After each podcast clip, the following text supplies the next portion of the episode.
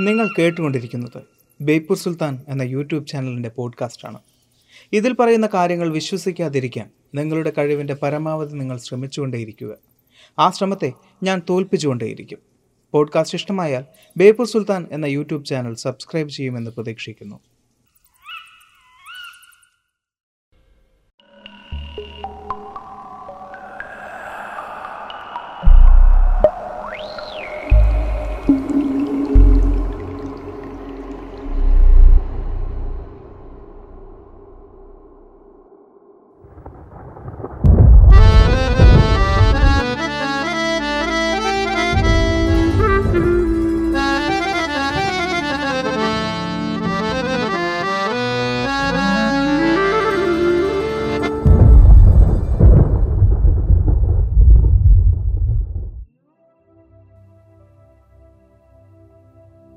ഉത്തരം കിട്ടാത്ത അത്ഭുതങ്ങൾ. നമുക്കിടയിൽ ഒരുപാട് ഉത്തരം കിട്ടാത്ത അത്ഭുതങ്ങളുണ്ട്. അവയിൽ പലതും നമ്മൾ ദൈവത്തിന്റെ തലയിൽ വെച്ച് കെട്ടാറാണ് പതിവ്. എന്നാൽ ചെറുതല്ലാത്തൊരു ശതമാനം നമ്മൾ മറ്റു ചിലർക്ക് കൂടി കൊടുക്കുന്നുണ്ട്. പറഞ്ഞു വരുന്നത് അന്യഗ്രഹ ജീവികളെക്കുറിച്ച് തന്നെയാണ്. മനുഷ്യൻ തീ കണ്ടുപിടിച്ചത് മുതൽ പിരമിഡുകളുടെ പണിപ്പുരയ്ക്ക് പിന്നിൽ വരെ അന്യഗ്രഹ ജീവികളുണ്ട് എന്ന് വിശ്വസിക്കുന്നവരാണ് ബഹുഭൂരിപക്ഷവും. അത്തരത്തിൽ ഉത്തരം കിട്ടാത്ത ഒരുപാട് അത്ഭുതങ്ങൾ. അല്ല ചെറിയൊരു തിരുത്തുണ്ട്. ഉത്തരം കണ്ടെത്തിയിട്ടും അതിനെ വകവയ്ക്കാത്ത ചില അത്ഭുതങ്ങളെക്കുറിച്ചാണ് ഇന്ന് നമ്മൾ സംസാരിക്കാൻ പോകുന്നത്. കയറിപ്പോരൻ ചങ്ങായിമാരെ. ബേപ്പൂർ സുൽത്താൻ ദുനിയാവിലേക്ക്. ഫ്ലൈയിങ് സോസസ് യു എഫ് ഒ എന്ന് ഓമന പേരിട്ട് വിളിക്കുന്ന അന്യഗ്രഹ പേടകങ്ങൾക്ക് അങ്ങനെ ഒരു പേര് കൂടിയുണ്ട്. പറക്കും തളികകൾ എന്തുകൊണ്ടാണ് അങ്ങനെ ഒരു പേര്? ആകാശത്തുകൂടെ തളിക പോലൊന്ന് പറക്കുന്നതാരോ കണ്ടിട്ടാണ് അങ്ങനെ ഒരു പേര് വിളിച്ചത്. ആരായിരിക്കും? അങ്ങനെ ഒരു പേര് വിളിച്ചത്. ഫ്ലൈയിങ് സോസേഴ്സ് അഥവാ പറക്കും തളികകൾ എന്ന പേര് ആദ്യമായി ജനകീയമാകുന്നത് ആയിരത്തി തൊള്ളായിരത്തി നാൽപ്പത്തി ഏഴിലാണ് ഡിസ്ക് ഷേപ്ഡ് ഫ്ലൈയിങ് ഓബ്ജക്ട്സ് പരന്ന രൂപത്തിലുള്ള പറക്കുന്ന വസ്തുക്കൾ മധ്യകാലഘട്ടം മുതലേ പറഞ്ഞു കേട്ട അത്ഭുതങ്ങളാണ്. ആയിരത്തി എണ്ണൂറ്റി എഴുപത്തി എട്ടിൽ ഡെനിസൺ ഡെയിലി ന്യൂസിൽ ജോൺ മാർട്ടിൻ എന്ന കർഷകൻ അതിവേഗത്തിൽ പറന്നു നീങ്ങിയ ഒരു വസ്തുവിനെ നേരിട്ട് കണ്ടതായി റിപ്പോർട്ട് ചെയ്യപ്പെട്ടിരുന്നു. മുകളിലൂടെ പറന്നുപോയ ആ വസ്തുവിനെ ഒരു സോസറിന്റെ വലുപ്പത്തിലാണ് താൻ കണ്ടത് എന്ന് അയാൾ അഭിപ്രായപ്പെട്ടു. ഒരു അന്യഗ്രഹ പേടകത്തോടൊപ്പം സോസർ എന്ന വാക്ക് ആദ്യമായി പറയപ്പെടുന്നത് അന്നായിരുന്നു. ശേഷം ആയിരത്തി തൊള്ളായിരത്തി നാൽപ്പത്തി ഏഴിൽ കെന്നത്ത് അർണോൾഡ് എന്നൊരു വ്യക്തി തനിക്കുണ്ടായ അനുഭവം വിവരിച്ചതോടുകൂടിയാണ് ഫ്ലൈയിങ് സോസേഴ്സ് അഥവാ പറക്കും തളികകൾ എന്ന പേര് ജനകീയമാകുന്നത്. ആകാശത്തൂടെ വട്ടത്തിൽ ഒരു വസ്തു പറന്നു പോകുന്നത് അതിവേഗത്തിൽ പറന്നു പോകുന്നത് താൻ കണ്ടു എന്നായിരുന്നു അർണോൾഡ് പറഞ്ഞിരുന്നത്. കുറച്ചുകൂടി വ്യക്തമാക്കാൻ വേണ്ടി. ഒരു സോസർ വെള്ളത്തിലൂടെ ചെരിച്ചെറിഞ്ഞാൽ എപ്രകാരം തെന്നി തെന്നി പോകുമോ? അപ്രകാരമായിരുന്നു ആ വസ്തു പോയിരുന്നത് എന്നുകൂടി അയാൾ കൂട്ടിച്ചേർത്തു. അതോടെ മാധ്യമങ്ങൾ പ്രചരിപ്പിച്ച ഒരു വാക്കായിരുന്നു ഫ്ലൈയിങ് സോസേഴ്സ് അഥവാ പറക്കും തടിവുകൾ അന്യഗ്രഹജീവികൾ ഭൂമിയിൽ വന്നിരുന്നുവെന്നും മനുഷ്യനെ സഹായിച്ചിരുന്നുവെന്നും ഒരുപാട് കഥകളുണ്ട്. യാഥാർത്ഥ്യത്തിൽ തെളിവുകൾ കുറയുമ്പോഴാണല്ലോ കഥകൾ ജനിക്കുന്നത്. ഇവിടെയും അങ്ങനെ തന്നെയാണ്.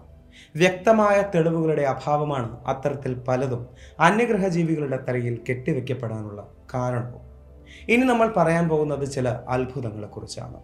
ഭൂമിയിൽ അന്യഗ്രഹ ജീവികൾ നടത്തിയത് എന്ന് വിശ്വസിക്കപ്പെടുന്ന ഒരുപാട് അത്ഭുതങ്ങളെക്കുറിച്ച്. എന്നാൽ അവിടെ ചെറിയൊരു മാറ്റമുണ്ട്. അതായത് വ്യക്തമായ തെളിവുകൾ കണ്ടെത്തിയിട്ടും അത്തരം അത്ഭുതങ്ങളിൽ നിന്നും അന്യഗ്രഹജീവികളുടെ കെട്ടഴിച്ചു വിടാൻ പലരും തയ്യാറാവുന്നില്ല. ആയിരത്തി എണ്ണൂറ്റി എഴുപത്തിയാറ് വെർജീനിയയിലെ ബാത്ത് കൗണ്ടി എന്ന പ്രദേശം.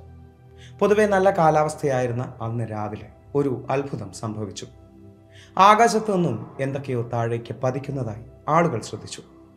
താഴെ വീണ വസ്തുക്കളെ സൂക്ഷ്മമായി പരിശോധിച്ചപ്പോൾ അവർക്ക് മനസ്സിലായത് കിലോമീറ്ററുകളോളം പെയ്തുകൊണ്ടിരിക്കുന്നത് മാംസ കഷ്ണങ്ങളായിരുന്നു ചെറിയ കഷ്ണങ്ങൾ മുതൽ ഒരു കൈപ്പത്തിയുടെ വലുപ്പമുള്ള കഷ്ണങ്ങൾ വരെ ആകാശത്തു നിന്നും താഴേക്ക് പതിക്കുന്നുണ്ടായിരുന്നു. ചിലപ്പോൾ നിങ്ങൾക്ക് ഇതൊരു കെട്ടുകഥയായി തോന്നുമായിരിക്കാം.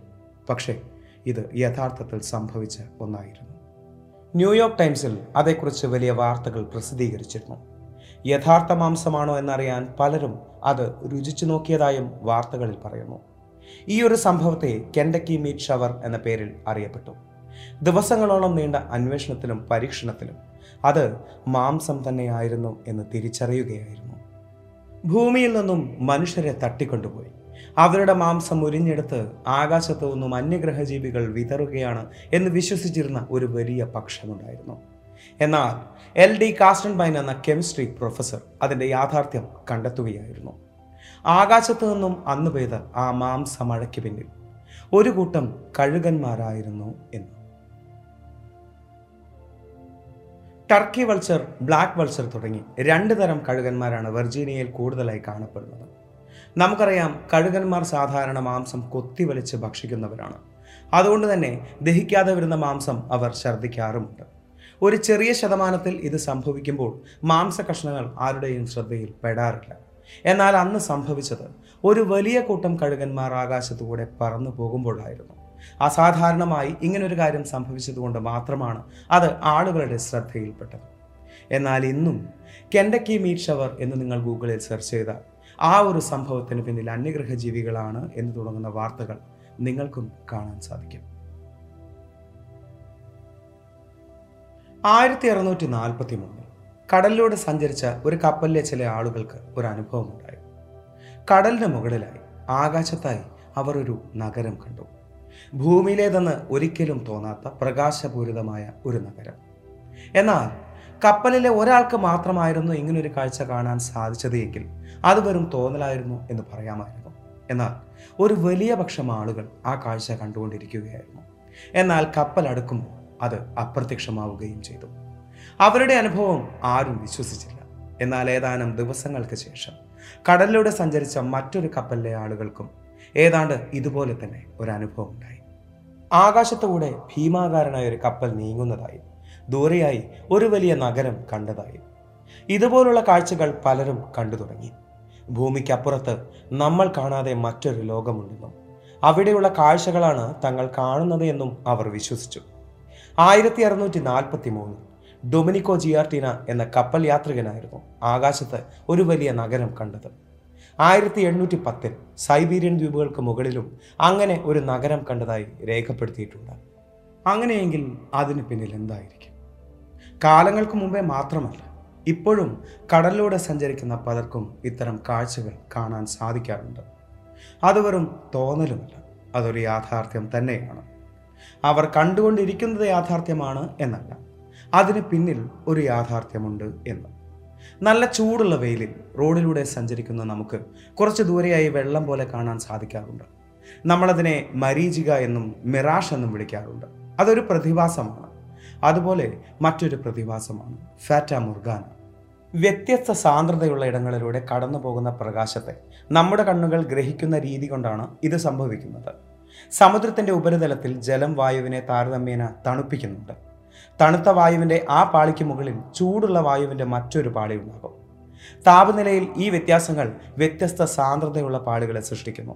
അതിലൂടെ പ്രകാശം കടന്നു പോകുമ്പോൾ അത് വ്യതിചലിക്കുകയും ചെയ്യുന്നു. ഇങ്ങനെ നമുക്ക് കാണാൻ സാധിക്കുന്ന പ്രകാശം നേർരേഖയിലാണ് സഞ്ചരിക്കുന്നത് എന്ന് നമ്മൾ അനുമാനിക്കുന്നു. അതുകൊണ്ടാണ് കടലിൽ കിടക്കുന്ന കപ്പലിന്റെ പ്രതിബിംബം വായുവിൽ നിൽക്കുന്നതായി നമുക്ക് തോന്നുന്നത്. ഇതുപോലെ കടലിന്റെയും മേഘങ്ങളുടെയും പ്രതിബിംബങ്ങൾ തലകീഴായി നിൽക്കുന്നതും നമുക്ക് കാണാൻ സാധിക്കും. അതിനെ നഗരങ്ങളായി പലരും തെറ്റിദ്ധരിച്ചതായിരിക്കാം. വടക്കേ അമേരിക്കയിലെ ഒരു മരുഭൂമിക്ക് നടുവിൽ പരന്നതും വരണ്ടതുമായ ഒരു തടാകമുണ്ട് റേസ് ട്രാക്ക് പ്ലായ. ആയിരത്തി തൊള്ളായിരം മുതൽ അവിടെ സന്ദർശിക്കുന്ന പലരെയും അത്ഭുതപ്പെടുത്തുന്ന ഒരു കാഴ്ചയുണ്ട്. നിഗൂഢമായ സെയിലിംഗ് സ്റ്റോൺസ്. വളരെ ഭാരമേറിയ കല്ലുകൾ. അവ തനിയെ നീങ്ങുന്നവയാണ്. ആയിരത്തി അഞ്ഞൂറ് മീറ്ററിൽ കൂടുതൽ അവ തനിയെ നീങ്ങിയതിന്റെ പാടുകൾ നമുക്കവിടെ കാണാൻ സാധിക്കും. മനുഷ്യരോ മൃഗങ്ങളോ അല്ലാതെ അത്രയും ഭാരമേറിയ കല്ലുകൾ നീക്കിയതിന് പിന്നിൽ ആരായിരിക്കും? സ്വാഭാവികമായും അന്യഗ്രഹ ജീവികളുടെ പണി തന്നെ. ഒരു വലിയ കാലത്തോളം ആളുകൾ അങ്ങനെ വിശ്വസിച്ചിരുന്നു. എന്നാൽ തനിയെ ആ കല്ലുകൾ നീങ്ങുന്നത് ആരും തന്നെ കണ്ടിട്ടില്ല. ഒരു ദിവസം മാർക്ക് ചെയ്തു പോയ സ്ഥലത്ത് നിന്നും ദിവസങ്ങൾ കൊണ്ട് ആ കല്ലുകൾ മീറ്ററുകൾ ദൂരേക്ക് തനിയെ നീങ്ങി പോയിട്ടുണ്ടാവും. അത് തനിയെ നീങ്ങിപ്പോയതിന്റെ പാടുകളും അതിന് പിന്നിൽ കാണാൻ സാധിക്കും. എന്നാൽ ഇതിന്റെ രഹസ്യം കണ്ടെത്താൻ ചില ഗവേഷകർ തീരുമാനിക്കുകയായിരുന്നു. സ്ക്രിപ്സ് ഇൻസ്റ്റിറ്റ്യൂട്ട് ഓഫ് ഓഷ്യനോഗ്രഫിയിലെ ഗവേഷകർ പതിനഞ്ചോളം പാറകളിൽ ജി പി എസ് ഘടിപ്പിക്കുകയായിരുന്നു. രണ്ട് വർഷങ്ങൾക്ക് ശേഷം അവർ വന്ന് പരിശോധിച്ചു. രണ്ട് വർഷങ്ങൾ കൊണ്ട്. ഈ പാറകൾ തനിയെ നീങ്ങുകയായിരുന്നു മീറ്ററുകളോളം ദൂരത്തിൽ. എന്നാൽ അതിന്റെ രഹസ്യം അവർ കണ്ടെത്തുകയായിരുന്നു. ദിവസങ്ങളോളം അനങ്ങാതെ നിന്ന കല്ലുകൾ ചില രാത്രികളിൽ മാത്രമാണ് ദൂരേക്ക് നീങ്ങിയിട്ടുള്ളത് എന്നവർ കണ്ടെത്തി. ശൈത്യകാലത്ത് പലപ്പോഴും രാത്രികളിൽ അവിടെ ചെറുതായി മഴ പെയ്യാറുണ്ട്. അപ്പോൾ ആ പരന്ന തടാകത്തിൽ വെള്ളം കെട്ടി നിൽക്കുകയും വളരെ കട്ടി കുറഞ്ഞ ഒരു പ്രതലമായി അത് ഒറ്റ രാത്രി കൊണ്ട് മരവിക്കുകയും ചെയ്യുന്നു. ഇത് പാറക്കിടയിൽ കനം കുറഞ്ഞ മഞ്ഞുപാളികളെ സൃഷ്ടിക്കും. രാവിലെ മഞ്ഞുരുകി തുടങ്ങുമ്പോൾ മഞ്ഞുപാളികളിൽ വിള്ളലുകൾ വരും. അപ്പോൾ ഒരു ചെറിയ കാറ്റിന് ഈ ഭാരം കൂടിയ പാറയെ നീക്കാൻ സാധിക്കും. അങ്ങനെ അത് നീങ്ങി തുടങ്ങുന്നു. മഞ്ഞുരുകി കഴിഞ്ഞാൽ പിന്നെ പാറ നീങ്ങിപ്പോയ ട്രാക്ക് മാത്രമേ നമുക്ക് കാണാൻ സാധിക്കുകയുള്ളൂ. ഇതിനെ ഐസ് ഷോവിംഗ് എന്നാണ് ഗവേഷകർ വിളിക്കുന്നത്. നിങ്ങൾക്കും ചില അനുഭവങ്ങൾ ഉണ്ടായിട്ടുണ്ടാവും. ഹോട്ടലുകളിൽ ചെന്നാൽ നനഞ്ഞ മേശയാണ് എങ്കിൽ ചായ ഗ്ലാസ് തനിയെ നീങ്ങുന്നത് നിങ്ങളും കണ്ടിട്ടില്ലേ? ഏതാണ്ട് അതുപോലെ. അല്ലാതെ ഇതിനു പിന്നിൽ അന്യഗ്രഹ ജീവികളൊന്നും തന്നെയില്ല. ഡൽഹിയിലെ പുരാതന കുത്തബ് കോംപ്ലക്സിൽ ഇരുപത്തിമൂന്നടി ഉയരമുള്ള ഒരു ഇരുമ്പ് തൂണുണ്ട്. ഒരിക്കലും തുരുമ്പ് പിടിക്കാത്ത ഒരു ഇരുമ്പ് തൂണ്. ആ ഇരുമ്പ് തൂണിന് ഒരു പ്രത്യേകതയുണ്ട്. അത് അന്യഗ്രഹ ജീവികൾ നിർമ്മിച്ചതാണ്. അതല്ല എങ്കിൽ അന്യഗ്രഹത്തിൽ നിർമ്മിച്ച് ഇവിടെ കൊണ്ടുവന്ന് അവർ കുഴിച്ചിട്ടതാണ്. അതുകൊണ്ടാണ് ആ ഇരുമ്പ് തുരുമ്പ് പിടിക്കാത്തത്. യഥാർത്ഥത്തിൽ എന്തുകൊണ്ടാണ് ആ ഇരുമ്പ് തൂണ് തുരുമ്പ് പിടിക്കാത്തത്? ഇരുമ്പായാൽ തുരുമ്പ് പിടിക്കണം എന്നാർക്കോ നിർബന്ധമുള്ളതുപോലെയാണ് അയൺ പില്ലർ ഓഫ് ഡൽഹിക്ക് അശോക പില്ലർ എന്നൊരു പേര് കൂടിയുണ്ട് പ്രധാനമായും ഈ പില്ലർ തുരുമ്പ് പിടിക്കാത്തതിന് മൂന്ന് കാരണങ്ങളാണ് പറയുന്നത്. ഒന്ന് ഇതിലടങ്ങിയിരിക്കുന്നത് തൊണ്ണൂറ്റിയെട്ട് ശതമാനം റോട്ട് അയൺ ആണ്. അതായത് അത്രയ്ക്കും ശുദ്ധമായ ഇരുമ്പാണ് അതിലടങ്ങിയിരിക്കുന്നത് എന്ന്. രണ്ട് അതിൽ ഫോസ്ഫറസിന്റെ അളവ് കൂടുതലും സൾഫറിന്റെയും മഗ്നീഷ്യത്തിന്റെയും അളവ് കുറവുമാണ്. മൂന്നാമതായി മിസ് വൈറ്റ് ഇരുമ്പ് ഓക്സിജൻ ഹൈഡ്രജൻ ചേർന്നിട്ടുള്ള ഒരു കോമ്പൗണ്ടാണ് മിസ് വൈറ്റ് അതിന്റെ നേരിയ ഒരു കോട്ടിംഗ് ഈ ഒരു പില്ലറിന്റെ ഉപരിതലത്തിൽ നമുക്ക് കാണാൻ സാധിക്കും. അത് പില്ലർ തുരുമ്പ് വരുന്നതിനെ തടയുന്നുമുണ്ട്. ഇങ്ങനെ ശാസ്ത്രീയമായി മൂന്ന് പ്രധാനപ്പെട്ട കാരണങ്ങൾ നമ്മൾ കണ്ടെത്തിയിട്ടുണ്ട്. ഈ ഒരു പില്ലർ തുരുമ്പ് പിടിക്കാത്തതിന്റെ കാരണം. ഇതിനു പുറമെ എന്തെങ്കിലും കാരണങ്ങൾ വേണമെങ്കിൽ മാത്രമേ അന്യഗ്രഹജീവികൾക്ക് പിന്നാലെ പോകേണ്ടതുള്ളൂ. പൊതുവെ അന്യഗ്രഹജീവികൾ ഭൂമിയിൽ വന്നിട്ടുണ്ട് എന്നതിന്റെ തെളിവായി നമ്മൾ പറയുന്നത്. Area fifty one crop circles Bermuda triangle പിരമിഡുകൾ Kailasa ക്ഷേത്രം തുടങ്ങിയവയാണ്.